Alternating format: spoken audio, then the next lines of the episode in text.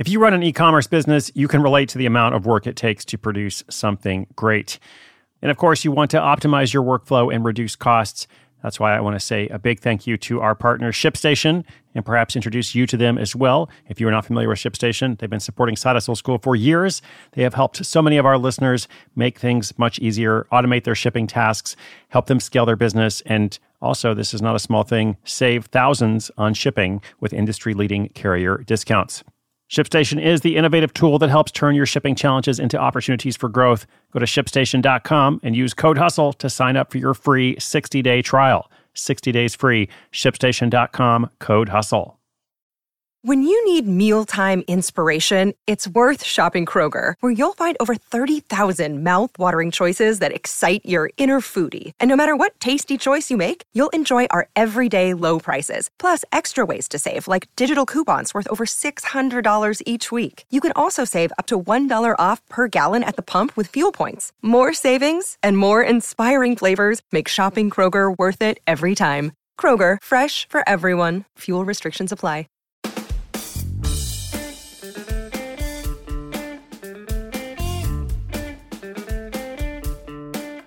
What's up, friends, listeners, and community? My name is Chris Guillebeau. This is Side Hustle School, and I am excited to welcome you to a new week. Now, as we kick off a new week, I've got a wonderful story for you today. It's an excellent story, as you will hear. And I'll just say, by way of quick preface, uh, stories like this are why I make the show, why I think it's been so entertaining and informative for so many people.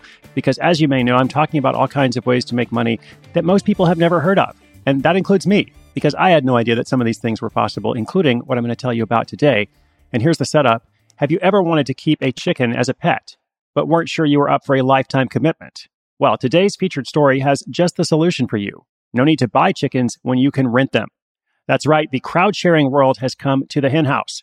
These rentals include a coop and everything else that you need water dishes, enough food to last up to six months, a Netflix subscription to keep the chickens entertained while they roost, what else could I say? You have to hear this one. So here's a quick thank you to our sponsor, and then we'll peck our way into the story.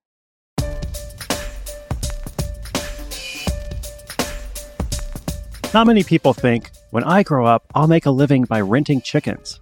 But that's exactly what Phil and Jen Tompkins are doing for their side hustle turned full time business, which now serves hundreds of households from their Pennsylvania headquarters and across the nation. Let's start back at the hen house. Before they made a big lifestyle change, Phil and Jen lived on the outskirts of Baltimore, Maryland. Phil was working in IT, and Jen was working remotely for a research study. When Phil was laid off, he started doing contract work.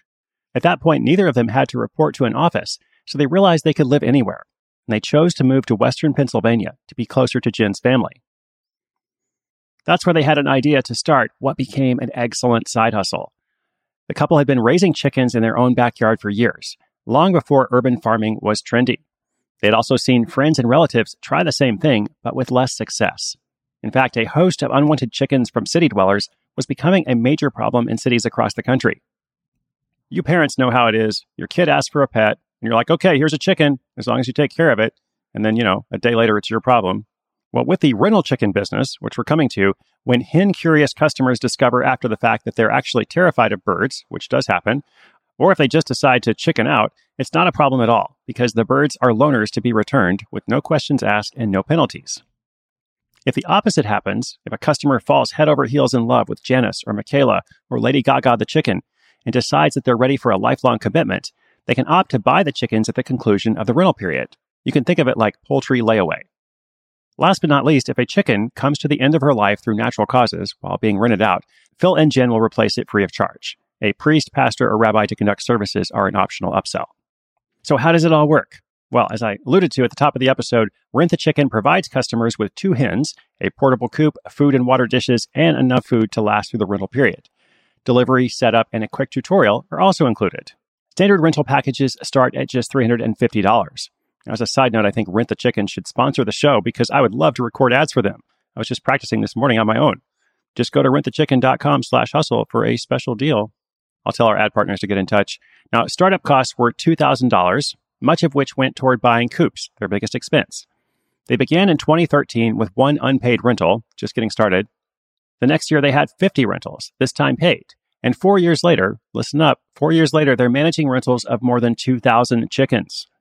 Roosters are also available upon special request, uh, although note that in many cities it's actually illegal to own a rooster. So the laws are less clear on rental roosters. Better check that out first if that's what you want to do. And you may be thinking, these aren't rabbits. How do they multiply so fast? 2,000 chickens last year. Well, here is what's really smart. Phil and Jen began franchising. Now, this is key. They've got their area of Pennsylvania on lockdown, but they can only be in one place at one time. So for a while, they tried their best to fulfill requests to nearby states like New Jersey, Ohio, and Maryland, but they had more business than they could handle, and calls were coming in from the rest of the country and elsewhere as well. So they began working with local partners in different cities all across the US and Canada. Now, if you visit rentthechicken.com, again, free shout out, no charge for that one, you can sign up right there. And Phil and Jen aren't physically delivering each chicken. Instead, the local franchises handle that, and the local franchises keep much of the money. Phil and Jen just take a 10% cut. With their partners out and about, as well as all the deliveries they manage themselves, it is a money making chicken rental empire. Their coops are filled with stacks of cash, which is difficult. At the end of the day, you got to clean things up. Actually, that's not true. They take credit cards, which is also pretty cool. And they are indeed now making a living renting out these chickens throughout North America. So, hey, when you're feeling lonesome you need somebody to keep you company, Rent the Chicken is at your service.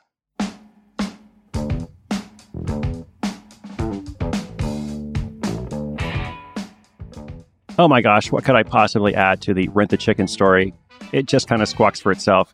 Now, listen, from time to time, I hear from the occasional listener, not most of our listeners, but the occasional listener who's who thinks we're having too much fun on the show and complains about the puns and says, you know, can't you just tell us the story without making it awesome?